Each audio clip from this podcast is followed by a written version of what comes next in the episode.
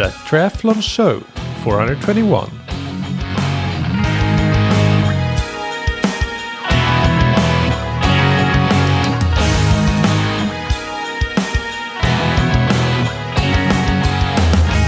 Hey, what's up, everybody, and welcome back to another episode of That Triathlon Show, the podcast presented by scientifictriathlon.com.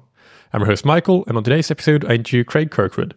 Craig is a triathlon and running coach from New Zealand, most well known for coaching Hayden Wilde. He's been on the show before, back in episode 220, which I will link to in the episode description if you want to go back and have a, a listen to that one as well. In this particular interview, we talk about Hayden Wilde and his training, and then we also do a longer segment of questions related to age groupers and training and racing improvements that uh, you might be able to do for yourself. But before we get into the interview with Craig, big thanks to our sponsors, Form. The Form Smart Swim goggles give you real time feedback in your swim training right on the goggle lens, including splits, pace, stroke rate, and heart rate. This means that you can execute your swim workouts better and also have more objective data to help you understand where your biggest points for improvements might lie. Form also recently introduced additional metrics related to technique and efficiency in the water, for example, related to your head rotation during breathing and your head position when in neutral body position. These metrics can give you even more insight in where you might need to work and improve. You can get 15% off the goggles with the code TTS15 on formswim.com forward slash TTS. And thank you to Zen8. The Zen8 indoor swim trainer allows you to improve your technique, power, and swim training consistency even when you're short on time. It's a great tool for busy athletes because you can do a quality workout in just 15 minutes at home, even on days when you don't have time to get to the pool. It is a perfect complement to pool and open water swimming as it allows you to focus specifically on key aspects of your swimming like your catch and your power and isolate them more easily than you can in the water. You can try the Zen8 risk free for up to 30 days, so if you don't love it, just send it back, and you can get 20% off your first order on zen8swimtrainer.com forward slash TTS. Now, without any further ado, here's the interview with Craig Kirkwood. Welcome back to That Triathlon Show, Craig. How are you doing? I'm doing great. Thank you very much for having me on. Yeah, it's a great pleasure. It's been about 200 episodes or so since you were last on. So maybe we start with an introduction for those listeners that are a bit newer and haven't heard of you before. Yeah, wow, it's been uh, it's been a while. I think it was early 2020 when I was last on. So, um, thank you very much for having me on. So, um, for those who don't know me, a little bit of my background. Um, I live in Tauranga in New Zealand, which is a small beach town on the northeast coast of um, the North Island in New Zealand. Um, I grew up in an even smaller town on the east coast of the South Island called Timaru. I live here with my my wife and my kids, um, two teenage boys. Neither of them do triathlon or in running, but both are pretty active doing their own thing. So that's cool. Um, I started life as a runner. Um, ended up going to the US on a scholarship where I got my uh, sports science degree, and post that I ended up li- moving to London where I worked and athlete management. So, which kind of kickstarted my coaching career, really. Um, I started working for Kim McDonald, who um, had a stable of world class Kenyan runners. And um, that's where my coaching career kind of kicked off. And I really got it, in, um, absorbed into that kind of high performance world. Um, probably the first Olympic campaign that I kind of like to think of as being part of involved with was um, the 2000 Olympics with um, Olympic 1500 meter runner Noah Ngeny. So I was part of his um, campaign to win that win that gold. So it was kind of my first Olympic medal campaign. Um, when I look back on it, um, so it's pretty special times, and it's a long time ago now, but it was it's still pretty vivid in my memory. Personally, I, I ran a couple of world cross countries, um, half marathon world champs, um, went to the Com Games as a marathoner. Um, and in 2008, I tried to qualify for Beijing marathon and, and failed in that attempt. Um, and I said to my brother in law at that time that if I didn't make Beijing, I would do an Ironman with him the following year. So um, we entered um, Ironman New Zealand in 2009, and that's where it all began for me. Um, I started my formal coaching business in 2013, um, and yeah, it's just growing from there. So it's been a pretty exciting 10 years. Um, I started coaching um, Hayden in 2016, or the end of 2016, after he got inspired by watching Rio, and um, yeah, the rest has been history, really. Yeah, and just to add on that, you also you do coach a, a bunch of age groupers, I think, in both running and triathlon. So it's not just uh, the high performance athletes going for the Olympics, but it's a good mix. Yeah, it's a huge mix actually. I've got um, some people who just kind of like to run some half marathons and um, and I've got a whole bunch of uh, junior athletes who um, compete at um, national level um, on the track and in triathlon. Um, yeah, so it's a, it's a massive mix, and I every single one of their journeys inspires me to to help them and, and to be better um, than they were yesterday. So yeah, not just all about high performance. Yeah. Today, do you find uh, running or triathlon more inspiring to coach, or is it uh, more about yeah just helping helping the individual and, and not so much about the sport itself? Yeah, I think well, athletics is my my kind of my first love, I guess. So um, it'll always be special to me. Um, and yeah, helping them is is cool. Seeing their journey and comparing it to kind of where I was at their age, and um, and then as as, they grow up and, and through their careers. But um, no, I I just like the fact that kind of the athletes are getting better day by day and they're making progress and, and getting gains and enjoying themselves. So that's that's what really motivates me to do what I do. Yeah, yeah. All right, so so let's get into the first main topic, which I want to chat a bit about uh, Hayden Hayden Wilde's progression in to really to the, the top of the sport, and uh, I'm sure that the goal now is to try to win a gold in in Paris. Uh, when we last spoke, as you said, early 2020, I, I, tried to look up his results, and from what I could see, he had just had a breakout result in the Tokyo Test event earlier in 2019. Yeah. And uh, but before that, he was kind of getting towards that, fighting for podiums, but more top tens were good results, sometimes a top five or so. So he wasn't consistently on the podium like and winning like he is now. So and then obviously he went on to take the bronze medal in um, in in a great race, fantastic race in in Tokyo. So and since then has just gone from strength to strength. Uh, so can you talk us through a bit this progression that he's had over the last few years? Yeah, I think if we rewind back to 2016, um, you know, he was uh, he came to the sport from a, a, a multi-sport and off-road background, um, and you know, he had a desire to go to the Olympics and decided that triathlon was going to be the way there. Um, his swimming was and is still a gap. Um, and you know, so we we spent the best part of the, those four years really till um, till Tokyo actually trying to be trying to be in the race and at the front of the race, and that was kind of the goal. Was like let's get you fit enough and and to the point where we can actually be at the front and be a contender. Um, and really, since since then, the focus has been how do we tweak this to try and win those races? So um, it's been a bit of a natural progression. Like now he's racing, you know, racing at the front consistently. Like what can we do different to um, to get those wins? Um, and be you know be in the mix. Um, so yeah, that's really been the, the difference in the mindset, I guess, um, and that's come around through just changing some uh, of the sessions and um, being a little bit more specific about what we do um, in those sessions to to try and get the little get the edge over the athlete over the competitors. Do you have some examples of that of those small changes that you made? Oh, just some of the run sessions that we do. Um, he trains a lot with Sam Tanner, who's an Olympic 1500 meter runner. So um, that's a really perfect um, synergy, you know, in terms of closing speed over, you know, when you're getting dusted up on the track by a 1500 meter guy constantly, um, and just working on on that on that speed. So um, you know, Alex is obviously the main um, competitor that we kind of look at in terms of run speed. Um, currently. Um, and, you know, he's got good closing speed and a good track background. So he's kind of always a bit of our litmus, litmus test for, um, you know, are we being successful? Um, are we doing the right things? Yeah. Do you have an example of a good session that Hayden might do going into an important race, uh, a run session with with that kind of speed work, like going into something like the grand final or or so this year?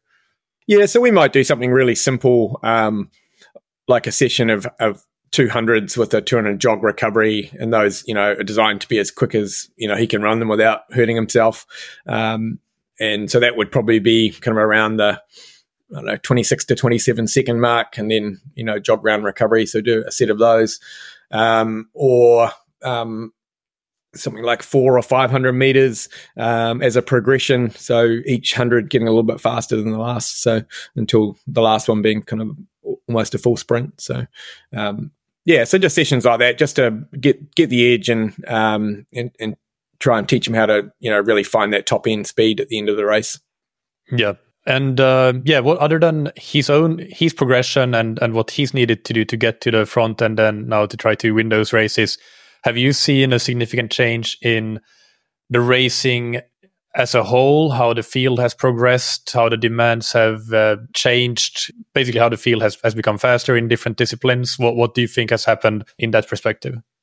Yeah, uh, there's definitely um, definitely been a mix of the way the races have panned out. Um, for the most part, they've they've come back together, and, and it has been um, the runners that run off the front. But we've had we've seen a couple of instances where, uh, particularly with the French, they've worked as a team and, and driven that front pack um, on the bike and, and stayed away. And I think the last two grand finals have been a really good um, example of that. Um, so it's definitely something that we're you know we're conscious of and that we're you know working to mitigate. So and hopefully we're successful but yeah, I mean, I think as a whole, um, it's the run the run level has lifted for for everyone. I think uh, I think it's pretty plain to see. Um, but I still think um, you know that to win in Paris is going to take you know a, a sub twenty eight thirty off the bike um, to win. So you know that's what that's what our focus is. Mm. And and I was looking through some results from uh, pre Tokyo and now from this year. And I'm not I'm not convinced that my my uh, scientific method was was on point there because they weren't the same races. Obviously, courses are different, and maybe the sample size wasn't big. But the races that I looked at, the results across both sprint and Olympic distance, it looked like the swim was quite a bit faster. Is quite a bit faster now as well. So it it's maybe not very visible to see, but uh, but that's something that that it's it seemed to be the case that swim is faster. But nevertheless, Hayden is clearly faster because he's closer. It's not that he's a front pack swimmer, but he's closer to to be in a good position there in into T1. So can you talk about how he's worked on his swim? What kind of improvements have you seen there? And and yeah, what uh, what kind of training has led you to those improvements? Yeah, you're right. The swim has definitely changed, and I think, and that and that also comes down to the people who are in those swim groups. And we've seen the um, the re-entry, I guess, if you like, of Henry um, back into the into the WTCS fold, and he'll definitely have an impact on the front of those swim fields. So, um, yeah, so and so those races have changed a little bit, um, but they're not always consistent. Um, yeah, Hayden's. I mean, Hayden's swim is, is always, like I said before, it's always been a gap, um, and we're you know constantly been a work on right since 2016 so um, and i think really his improvement has just been consistency over time. Like he's he's just got better year on year. Um, we've continued um, to evolve on what we're doing in that space and tried a few different things over over time. And each little each little thing that we try is, is compounding and getting him closer and closer to the front. Um, we did some work a couple of years ago on his on his stroke. Um, and we used some you know power plates that we um, had here from High Performance Sport New Zealand, um, which we which we used to just identify um, you know holes in his stroke and then and try to patch those with some technique work. So. Um, so we've done some small things like that to improve, um, and which we're continuing to look at um, and evolve as we go along. What, what is his typical weekly volume of swimming? Um, he's he's generally swimming um, six times a week, um, and those sessions are probably around five to six kilometers at a time, probably on average. So, yeah, so it's a reasonably big volume. Um, but when you're not when you don't come from a swim background, you kind of have to have that volume uh, to be competitive at the front, yeah, or to be anywhere near them, really, yeah. And what are are there some staple workouts that are um, the most important ones in the program, working more on the takeout speed required or sustainer threshold, or or both equally important? Both equally important. Um, yeah, I think um, that takeout speed is is critical. Um, in you know in the WTCS racing, if you get caught in the in the pack, um, then you end up in a fight at the first buoy, and um, Hayden's definitely been a victim of that a few times. So, um, and you know that's seen him come out mid mid pack or if even further back uh, often. So, um, and the days that he has, um, you know, a, a, good a good breakout off the line, then we see him near the front. And I think Cagliari this year was a really good example of that. I think he was 12 seconds back from the lead out of the water. So, um, that was you know a good example of a really re- really good start from from him. Yeah. Yeah. Cagliari was uh, that was a beach start, wasn't it? So does he benefit from that as well? Yeah, that's right. Yeah, and coming from New Zealand, we we're good at beach starts here because that's all our racing is, like that. So yeah. Yeah. Uh, so, w- do you have an example session of uh, that where you're working on takeout speed? Yeah. So it's a um, like a, a dive start into um, you know, a quick 12 to 15 meters and then um, into a threshold kind of for about 50 or 100 meters. So, yeah, so sessions like that are, are really critical um, for him to um, make that improvement. Yeah. Yeah. The Olympics are coming up in 2024. Uh, we're what are we seven seven months away or so, eight months perhaps. But uh, regardless, what does this planning and periodization look like for between now and then?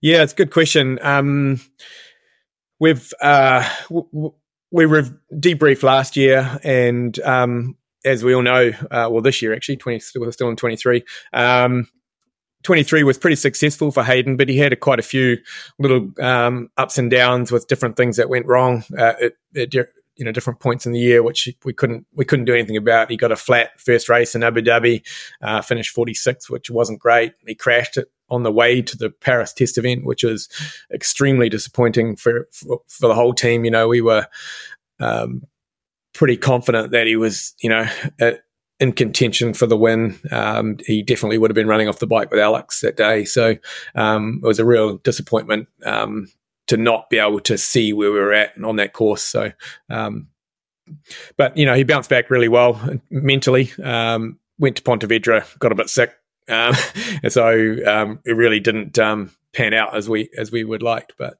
um, the, we've made some uh, some changes to next year. Um, we've streamlined the season a bit, so it definitely won't be racing anywhere near as much. Um, our focus will be 100% on Paris and being successful there, trying to mitigate as much travel as we can so that we can just focus on the training blocks and minimize any illness and anything like that. So and even right into the Paris, we'll be we'll be taking precautions so that we're not getting caught up with um, um, illness or um, fatigue on on the trip into Paris. So. Mm. Does that mean skipping quite a few of the WTCS races bef- before Paris or throughout the year leading up into Paris? Yeah. Um, yes. um, I won't go too much into what the exact plan is. We kind of want to keep that a little bit um, quiet for now. Um, but yeah, we yeah, it does mean that we won't he won't be doing the full um, WTCS season. Yeah. Yeah. So that obviously gives some more room for more consistent, longer training blocks. I guess that's one one important difference. Uh, are there any other different or any differences in training when you're looking to really peak for that one day, which is a bit different, I guess, from from many other years. Even though you have things like the grand final and so on, but still, you're then you're really trying to to, to win a lot of races and, and win the series. So so is there are there differences in in the training uh, that you can point to that you might make? Yeah, I think this year we had um, we had two we had two focuses. One was to win the World Series, and one to win in Paris. Neither were successful, um, but um, I think this year or next year, sorry, 24, we'll be able to streamline um, the training, the racing program, and uh, which will allow us to just really focus in on Paris. And I think what it will do is allow us to um, maintain that base phase for a lot longer and, and revisit that when we need to. Um, after after you know the races that he does do, we'll be able to go back and have a nice consistent block in the lead up and uninterrupted by racing. So Hayden's actually pretty lucky in that he can go to a race and we can pretty much train through it uh, with a small taper in, and um, he's robust enough to handle that and carry on. Um, but I think not having the racing will allow us to be really specific, um, building straight into into Paris, and yeah, hopefully a successful race there. Yeah, and sometimes, as you say, the, the travel is is harder than the race itself, and with the risk of, of getting ill and, and so on. So so that makes makes a lot of sense.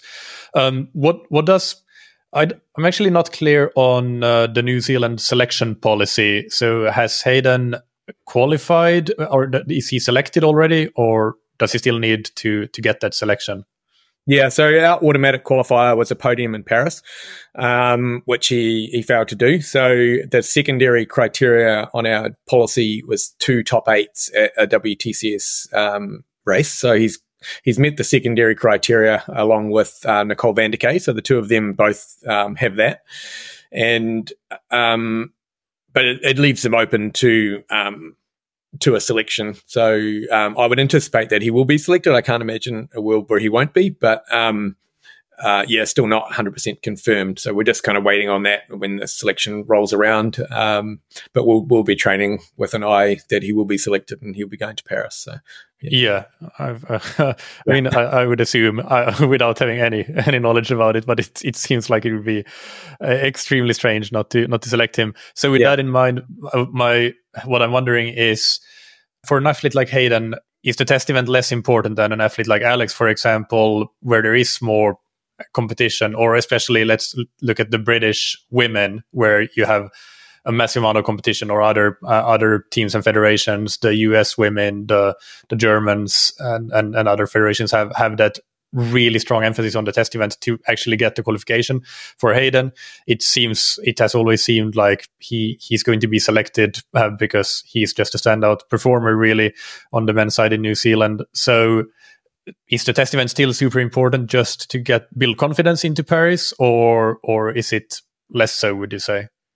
Um, yeah, it, it, I mean, it had the importance of being an auto um, qualifier for for our policy, so that would have been nice to go and tick that off and and know one hundred percent that he's going to be on the team.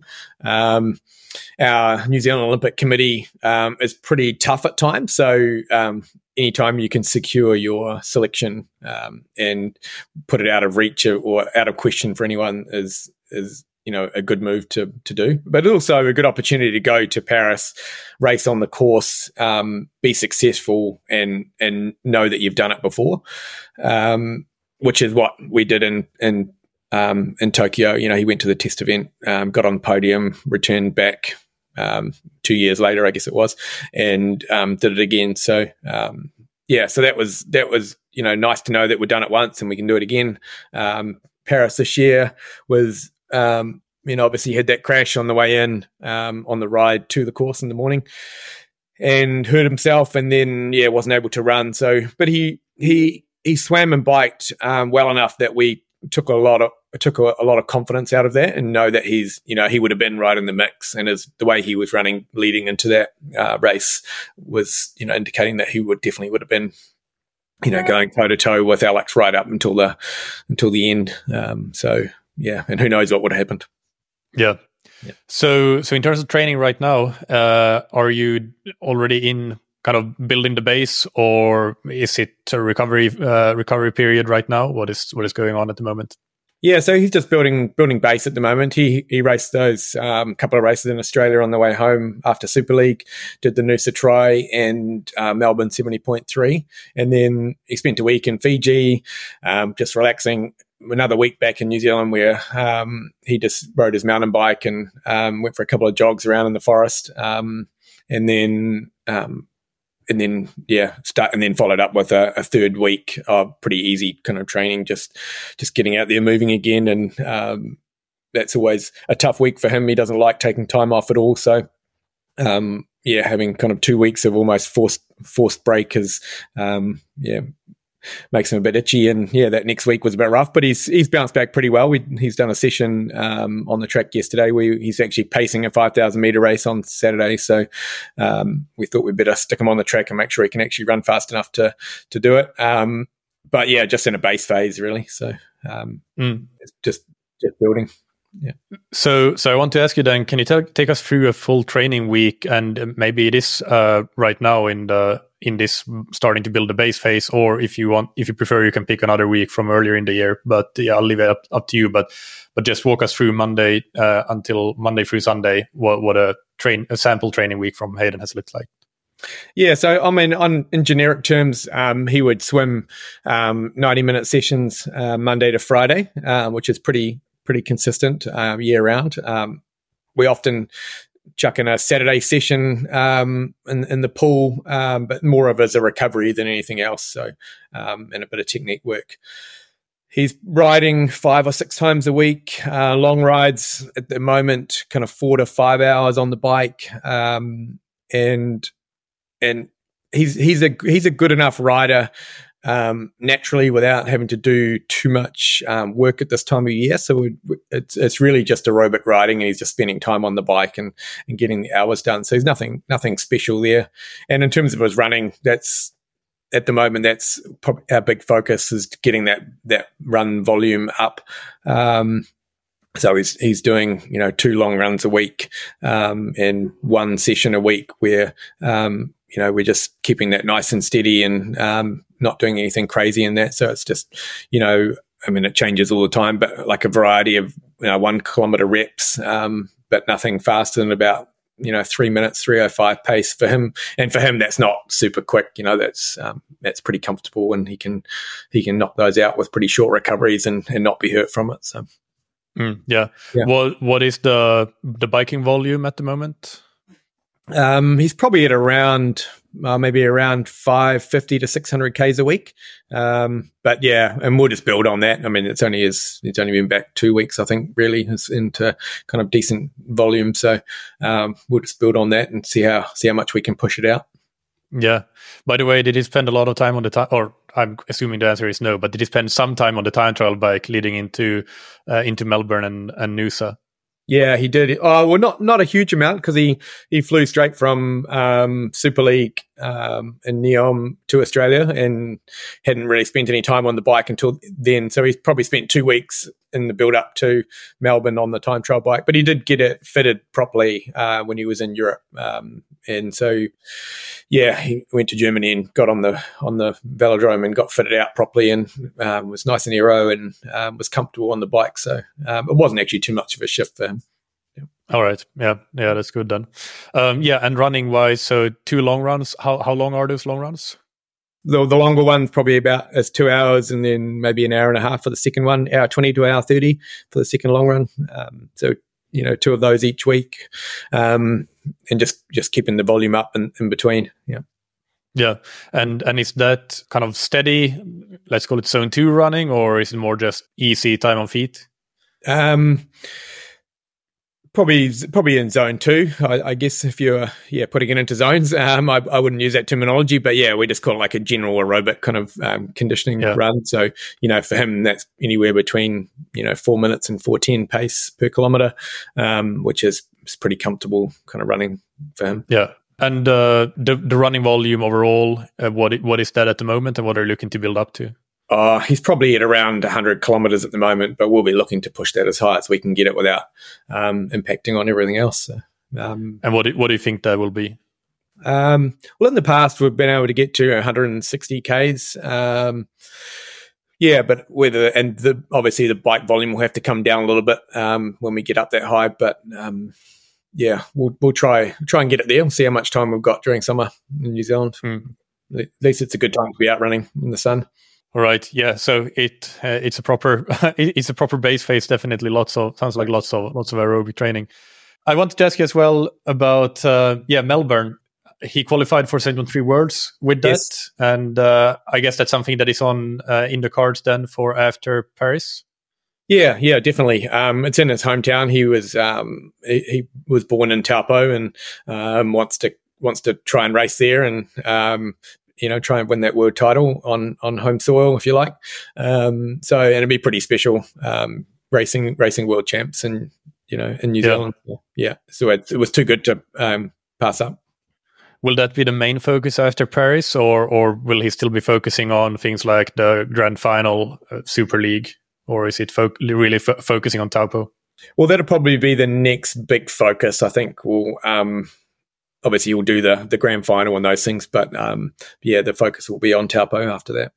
All right, so let's move on to topic two uh, for today, uh, which is uh, training and racing for age groupers. Uh, so, uh, yeah, I want to ask some tips around uh, a number of a number of topics here. Yep. So I I often ask about training, but sometimes I I neglect to ask about racing. So I'm going to start with with on that and asking for racing advice from you. What advice do you have for age groupers on how to get the most out of uh, themselves on race day. This can still include things in the near vicinity of race days or leading up to to racing, but also, of course, things that you actually do uh, on race morning and and on the race course. Yeah, um, I think there's some really critical things that people um, get wrong a lot, and one of them, one of the big one is the taper. Um, I think that they come in not rested enough. Um, and I think sometimes um, they get caught up in um, lots of formulas that they find online and things like that, especially if they're kind of managing their training themselves um, or if their coach hasn't quite understood their demand or their their needs necessarily, um, and that they come in not rested enough. So I, I, would I would say that they find their own formula to that, and um, yeah, learn learn what it means to show up on the start line nice and fresh and ready to go, um, both physically and mentally as well. So, um, uh, probably the next big one is getting their nutrition right. Um, and on so during the race, um, and then also um, kind of pre-race, and that they're not getting to the start line without any fuel in their in their body. So those are probably the two big ones I think on race day. Um, and uh, maybe the next one would be to actually listen to their body a bit more um, not get so much so focused on the data that they're looking at on their on their on their Garmin or their head unit, um, and that they're they're actually listening to their body and understanding how that feels. And um, judge, judging their effort a little bit more on that rather than the numbers that they're looking at. Um, sometimes the, the numbers can be a bit deceiving um, depending on the course and the conditions and the competition and things like that. So, but if you're listening to your body all the time and keeping a gauge on how it's feeling and you know how how how deep you're digging, um, then um, you know they can have a, a more successful race if they can understand that and get better at it. Yeah, no, those are good tips uh, about the the taper. Um, what would you say that when you, when you when you say that, when you think that people don't uh, get to the start line fresh enough, do you think it's more related to maybe starting the taper too late, or maybe still trying to do a bit too much within the taper, or do you think it's a combination of both? Probably a combination of both, um, but probably trying to do more in the taper than they need to. Um, yeah, I mean, you don't want to you don't want to come in um, with having two weeks off. Uh, um, you'll feel awful if you get on the start line and not done anything for two weeks, but also equally you'll you'll feel awful on the start line if you've come in and, and done too much. Um, and I know that sounds really ridiculous because it's quite a hard balance to get right. But I think if you peel back, peel back the intensity, um, and when I'm prescribing, uh, this might this might make a little bit clearer. But when I'm prescribing um, intensity, I quite often talk, you know, in general aerobic terms and then and then easy terms. So uh, if I'm having someone do, um, you know, an easy hour run, um, that might be, you know, 30 seconds slower than their general aerobic kind of run. And so just that difference could be enough to bring them to the start line um, a lot fresher and that they've just backed off the intensity in their total volume in the build up. Um, you can still do a couple of easy sessions in that in that maybe two week block leading in. Sorry, my my computer's beeping at me. Um, you can do some sessions in that in that lead up in that two week block. Um, but even those, the intensity and the duration of those uh, sessions can be peeled back a little bit, and the recoveries between the reps um, be extended so that the, you're actually recovering and and um, not digging digging yourself a, a nice deep hole to try and climb out of before race day. Yeah, I think I think with the sessions there that you do in the taper period, uh, a lot of it is about also getting your confidence in the in the right place. So if, if you're self coached, set yourself up for success rather than for failure. So don't try to do a session with really short recoveries where you have a bigger risk of not being able to do it as well as you should. It's better to just rest a bit longer, like get those re- those reps done well, feeling good, feeling strong, and uh, then you have that good, good, co- a good confidence, good, uh, a good mental state going into the race. Yeah, you want to walk away from those those lead up sessions. Um, yeah, like you say, with the confidence that you're going to be able to stand on the start line and deliver the performance that you're after. Um, yeah, if you if you go onto the start line second guessing and questioning, you know, if you've got it right, um, you're less likely to perform well. Yeah. Um, and yeah, about nutrition, I, I, just think, yeah, I want to echo what you said there about uh, nutrition on race day. And of course, that's something that I, think that most people now know. Well, I, maybe I don't, I don't know. A lot, a lot of people, a lot of people think about that and, and do a decent job of it. I think it, I, I would actually say that especially for, for longer races where really glycogen uh, stores and, and carbohydrate becomes uh, energy basically uh, becomes the a limiting factor for many. Not getting in enough carbs beforehand i think is a maybe a more common mistake even than than failing with your nutrition on on race day itself because that does require some some thinking. And that's where i think that a lot of people just get swept away and just try to to wing it and winging it isn't necessarily going to be a successful strategy if you're going to do an Ironman and really need to um, yeah, have as much as much uh, glycogen in your stores as you can before the race starts. Yeah, and, and that's a tricky one, right? Because yeah, you know, as we just talked about the taper, we're we're decreasing the volume and the intensity, um, and so the natural instinct for people is to um, maybe decrease their their intake of food when really they should be doing the opposite and, and taking more food on, so that they're they're fueling those stores and, and preparing the body for for battle, if you like. Um, yeah. yeah, yeah, exactly. Yeah, so let's go on to some training training advice questions. So can you give maybe two tips for each of the disciplines? So let's start with two tips for improving your swimming performance for an age grouper.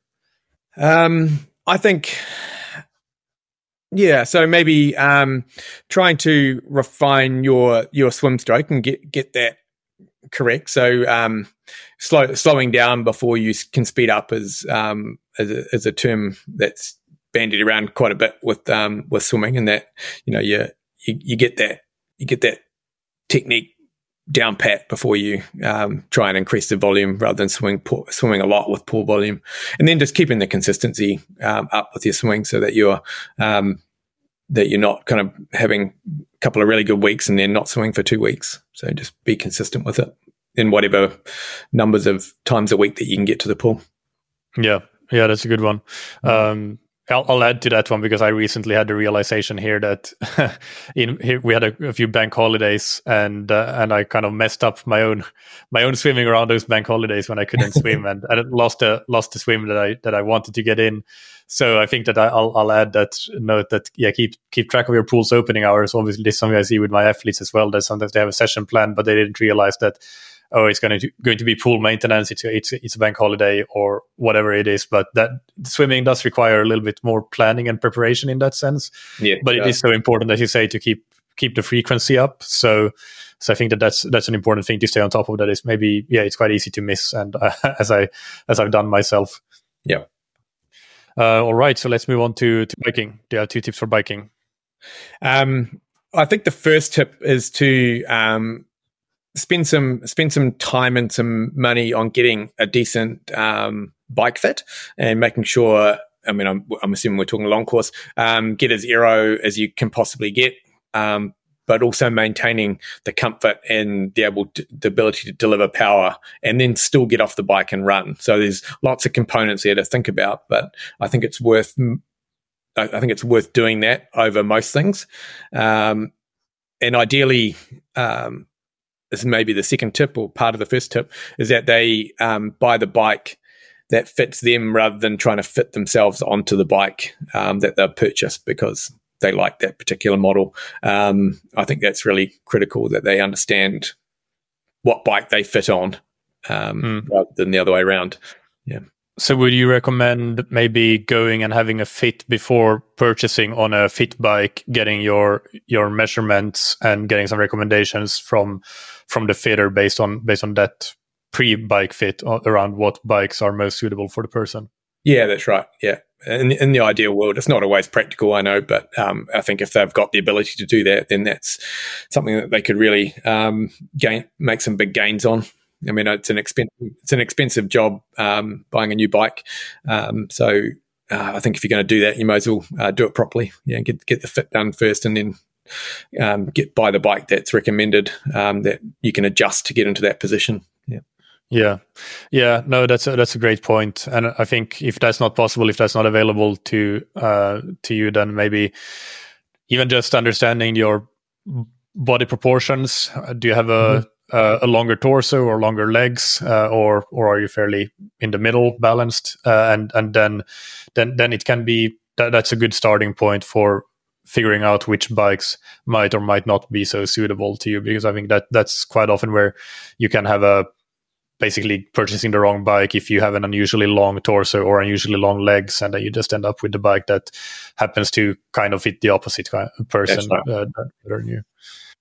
Um, the second the second part the second thing there is um, if they're training for a particular race uh, they study the profile of that course um, and and then start looking around at their local terrain and trying to trying to mirror um, the course as, as, closely as they can, or at least parts of that course, so that when they're when they're riding, you know, on the race course, they can, um, you know, they can almost look down and, and kind of go, "Yep, I've I've been on this I've been on this hill before. I've, I've, I've raced this part of the course before." Kind of more of a mental thing than anything, but also like just understanding the demands of each climb, what it might look like, and what it might feel like. So it's definitely uh, can definitely help. Yep, excellent. And finally, uh, two tips for running. Um, I think the the biggest tip is that the long the long run is your friend, um, and the more consistent long running you can do, the better the better you'll be um, come race day. Um, I think if you uh, if you were to have a choice of um, doing a long run or doing a workout, um, the long run would, would win every day um, in terms of you know bang for buck. Um, and I think try and incorporate as many hills into your running as you possibly can. And um, I've always used the term that hills are speed work in disguise. So you can you can really you you can really use your climbing uh, where you're running and riding for that matter um, to get some pretty big gains without the without the hurt of being on the track or you know being on a measured a measured loop where you're doing reps and things like that. So um, it's it's almost an organic speed work um, into your into your running. So yeah, those are my two tips for running. Yeah, that's excellent. With the long run, how how long would you build it up? If and that, might be different, but let's say for an Ironman, how long would you build it up for for the specific preparation for the race? Uh, it really it depends. Um, it would depend on the person. So if they've come from a background of an of an experienced background of running, or you know even an Ironman athlete, and they're confident they can run, you know, the forty two kilometers, then I wouldn't go too too far or close. You know, I wouldn't go too close to that. Maybe around thirty four kilometers, something like that, thirty five kilometers. Um, but for someone who's never done it before, maybe they might like to run that distance um, at least once, um, just for the confidence that they can actually, you know, run that far. Um, that would be less ideal. Um, but I think I think around that 34 to 35 kilometer mark is probably the the limit. Um, I think anything beyond that, you start doing um, you start doing a lot of damage to the legs that takes a bit of time to recover from, and so it impacts on what you're going to do the next day and the next week. Yeah, that made me uh, think about another question that's not in our notes, by the way. But uh, what do you think about if you have if you want to do well in an Ironman, but also in a marathon? Do you have any thoughts on how to combine the two? How long do you need between them, and also what is the kind of the sequencing of that? I've always felt that, or not always, but I guess recently, more recently, I felt that that sometimes when you try to do a, a, marathon, for example, in February, March, April, of course, the, the, closer you get to the actual Ironman, the more the more you're basically compromising your triathlon training. Uh, if you do it earlier, it's better. But still, I've I've had experiences where doing a marathon in February might still be a compromise for summer racing and even like late summer racing. So so I've kind of been on the on on the side of do your triathlon races in the summer. Now I'm talking a northern European or northern mm. hemisphere summer, and then aim for doing a marathon in let's say November, December, and you can build on that fitness that you gain from the triathlon season, and and you can then focus fully on the on the marathon. I've basically seen that a lot of like experienced athletes, especially, they can build up a bit quicker to the marathon than building up to the to the Ironman because it's only one discipline and you can really focus on it for that period. Yeah. But uh, I want to hear where you come down on this issue, and it might be completely different.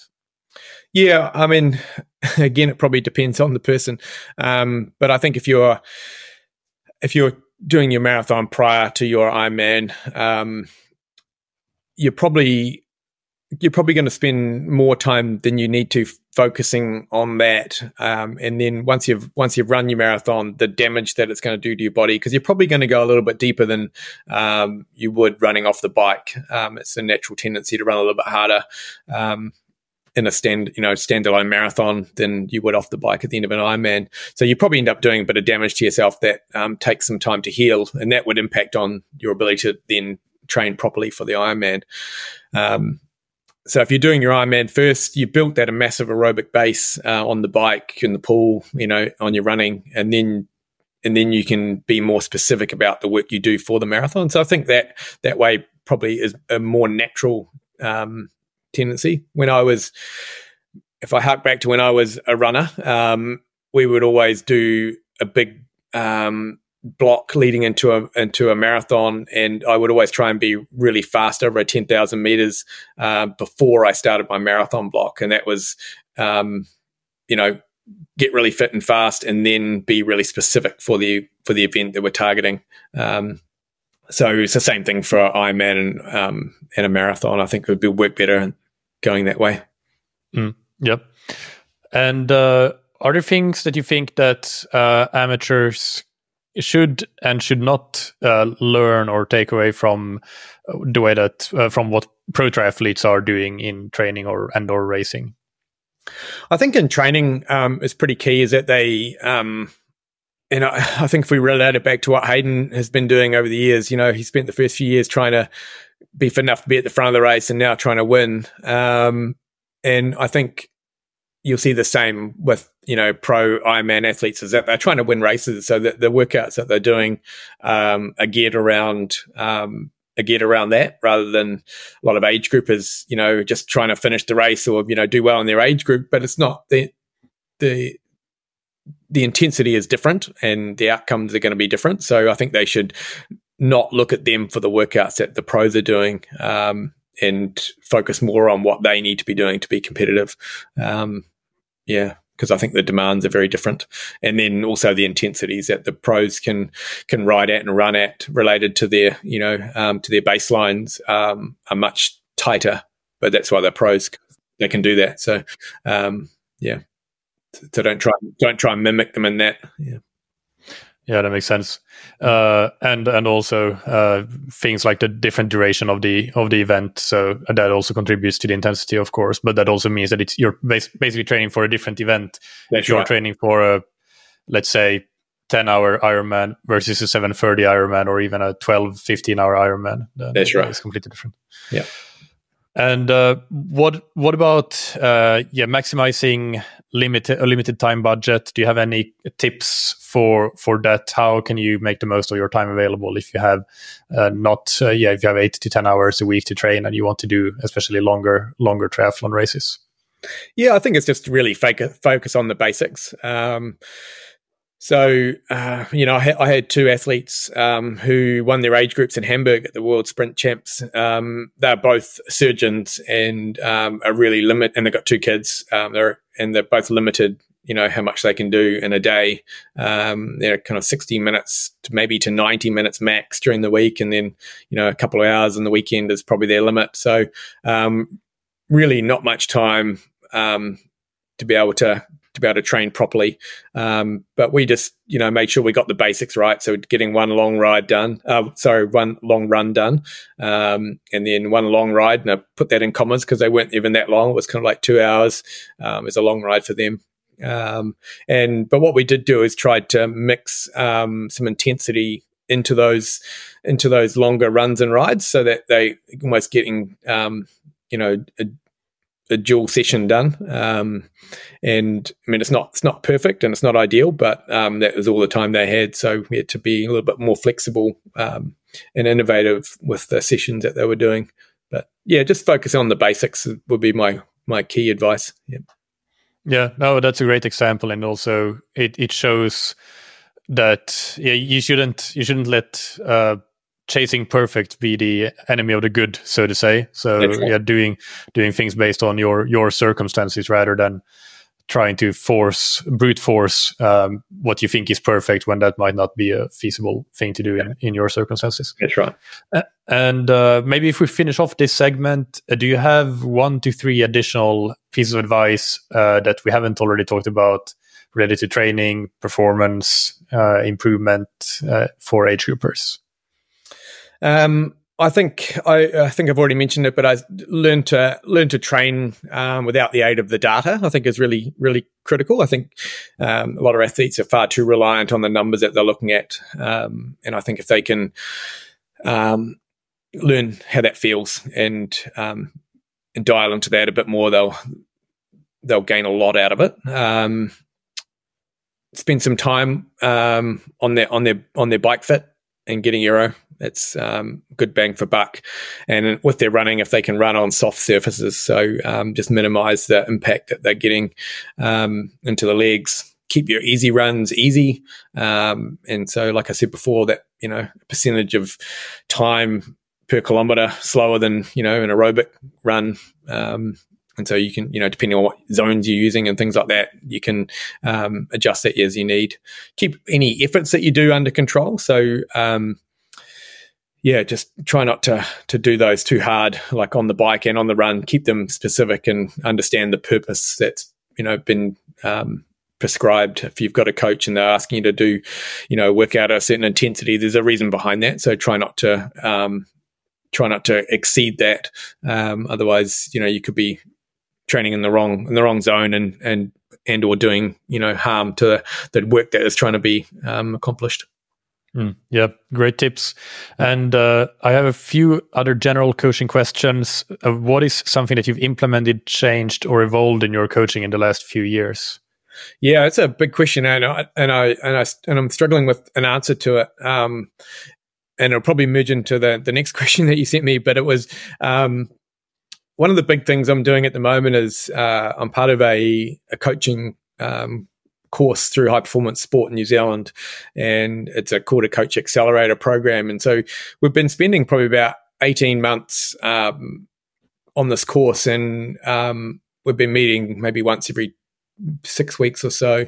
And the big focus is around having um, having tough conversations, but also around how to learning how to listen to someone in that conversation and ask the questions that um, might not be instinctual, but thinking a little bit circular, trying to understand where they're coming from, and um, and then if we relate that back to a coaching environment, is that when we're talking to our athletes, we can um, we can get a little bit more understanding where they're thinking, what where their thought processes come from, and trying to get in kind of get in their pocket really and understand um, from their point of view rather than trying to push my assumptions and my thoughts of what I think is right and what I think is correct onto them. So, uh, so that's been a big thing uh, recently. And um, I got asked in an interview a couple of days ago whether my athletes have noticed that, and I'm not sure that they have, but I feel I I've noticed it, and I feel like I've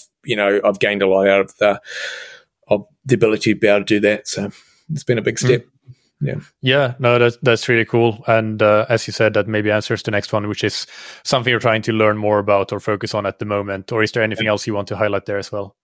Um, no that's probably the big one for me at the moment. It's been a big focus for uh, the last um, year year to 18 months so. all right. Yeah and if, if you could uh, visit your young athlete self and uh, give yourself some good advice what would you say? So much. We could have a long conversation about this. Um, but I think the main thing would be when I and when I was a young athlete, we we didn't have really a coach who uh, controlled our our output very well. Um, and so we used to get carried away in workouts and we used to try and, you know, do the big hero sessions. And um, if we were doing a set of 1K reps, we would just rip them as hard as we could. Um, and I think, you know, we, we ultimately did more damage to ourselves than we got gains out of it. So um, I would go back and correct that.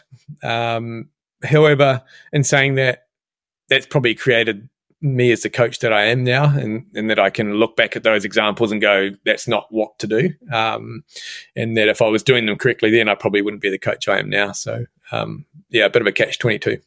Mm, yeah, um, that actually it does lead me to a, a slightly different question, but but, but you are co- coaching a squad of of junior athletes, and uh, I don't know exactly uh, what the setup is and what equipment they have, but uh, I think in a lot of similar settings where you have a, a squad of junior athletes. Uh, it, it's fairly organic, especially at the beginning when a new athlete joins the squad. They they, they don't have a bike computer or Garmin or anything. They they don't necessarily know what uh, what paces they're running or what power they're pushing or any, anything like that, or even necessarily how they, they don't necessarily have that perception uh, either of their of their effort like what is what is rpe really so so how do you as a coach of that squad try to I guess, control their efforts? Is or what is and what is that process like? Does it take some time to to get to the level where they really understand and internalize that? Yeah, that's an, always an ongoing battle, especially with young boys, um, and if they're in a group because they um, they always want to show off, um, and they're always egging each other on. So um, always have to be careful how I prescribe their workout. So I always I always try and dial everything back. Um, if I'm prescribing a run session, I'll dial back the pace that I want them to run at um, because I know that they'll always go a few seconds faster um, than I've prescribed because you know the male the male young male ego um, takes over. Um, so it's a little bit of clever manipulation uh, from the coach point of view, um, and then as they get older and older, they they understand you know that that's not to their advantage. So um, yeah, and I'm always talking to them at sessions about not racing each other and making sure they stay in control. So eventually it sinks in. Yeah. All right. That's good. And uh, yeah, I think that's all all of the questions. Where where can people find you and follow you? Yeah, so um, I'm on Instagram just under my name, Craig Kirkwood. Um, and then also on Facebook, I have a coaching account on there. So you can jump on those pages. I'm not very active on um, Facebook these days, um, but definitely on Instagram. I throw a few more things up there. So yeah, jump on there and have a follow. Yeah, and I'll put a link to your website as well, and and of course to the previous episode for people that want to to listen to that. But yeah, thank you so much, Craig. It was great to uh, have a chat, and uh, good luck for the upcoming year with uh, with all your athletes, but with Hayden and going to the Olympics especially. Yeah, thank you very much for the opportunity to have a chat, and hopefully next time we talk, we've um, we've got a gold. Yeah, let's let's shoot for that. All right, thank you. I hope that you enjoyed that interview. As always, you can find the show notes on scientifictriathlon.com, where I'll link to the previous appearance of Craig on the triathlon show and also, of course, to his website and Instagram. Next Monday is the final episode of the year, and that will be a Q&A. I will be recording this Q&A tomorrow, so you can still send in questions if you're listening to this episode on the day that it's released on a Monday. So questions sent in today, Monday, still have a chance of getting included in next week's Q&A episode, which will be recorded tomorrow. So send in your questions if you ha- want your questions answered to mikael at scientifictriathlon.com, and that's Mikael with a K. If you're interested in improving your triathlon performance and want help to achieve your goals, then consider working with a scientific triathlon coach or training plan. We have options for athletes of all different levels, for different budgets, and no matter the size of your goals. A few points that I want to highlight to reduce the barrier to get started is that we have no minimum commitment term nor startup fees for coaching. And for training plans, we have a 100% satisfaction guarantee for plans purchased on our website and an exchange guarantee so you can exchange your plan for another one if you purchase through TrainingPeaks. We also have consultation and customized plan options. So there's uh, options for most needs. Find out more and contact us on scientifictriathlon.com and we can discuss your specific goals and needs and see what's best for you. And finally, big thanks to our sponsors Form that you can find on formswim.com forward slash TTS. Improve your swim training with real time metrics like pace, stroke rate, and heart rate, and advanced post swim analysis. Use the code TTS15 to get 15% off the Form Smart Swim Goggles. And thank you to Zen8. Use the Zen8 swim trainer to improve your technique, power, and swim training consistency. Even if you have just 15 minutes at home available, you can get a time efficient Zen8 workout done at home that will help you swim better and stronger. You can try the Zen8 risk-free for up to 30 days and get 20% off your first order on zen8swimtrainer.com forward slash TTS. Thank you, as always, for listening. Keep training smart and keep loving triathlon.